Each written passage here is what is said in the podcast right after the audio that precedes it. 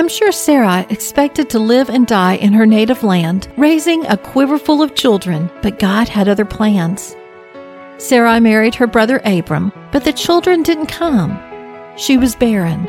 Then one day, Terah, her father in law, decided to leave the land of Ur and head to the land of Canaan. He took with him Abram, Sarai, and Lot, but instead of going all the way to Canaan, they stopped in Haran and dwelt there.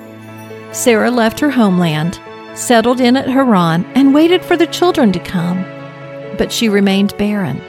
After Terah's death in Haran, God spoke to Abram, telling him to leave the country and go to a land I will show you. God promised Abram that he would make him a great nation. Abram, Sarai, and Lot left Haran and followed God towards Canaan. Again, Sarai had to leave behind family and friends and begin anew in an unfamiliar land. God's promise of making Abram into a great nation had to encourage her. It was only a matter of time before her infertility would give way to motherhood. They arrived at the terebinth tree of Moreh in Canaan, and God said, To your descendants I will give this land.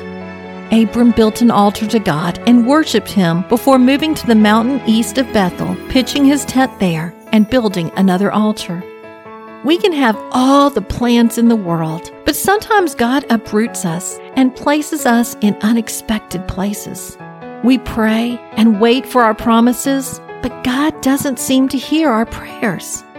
Nevertheless, we must follow where He leads us, trust His wisdom, and praise Him wherever we are.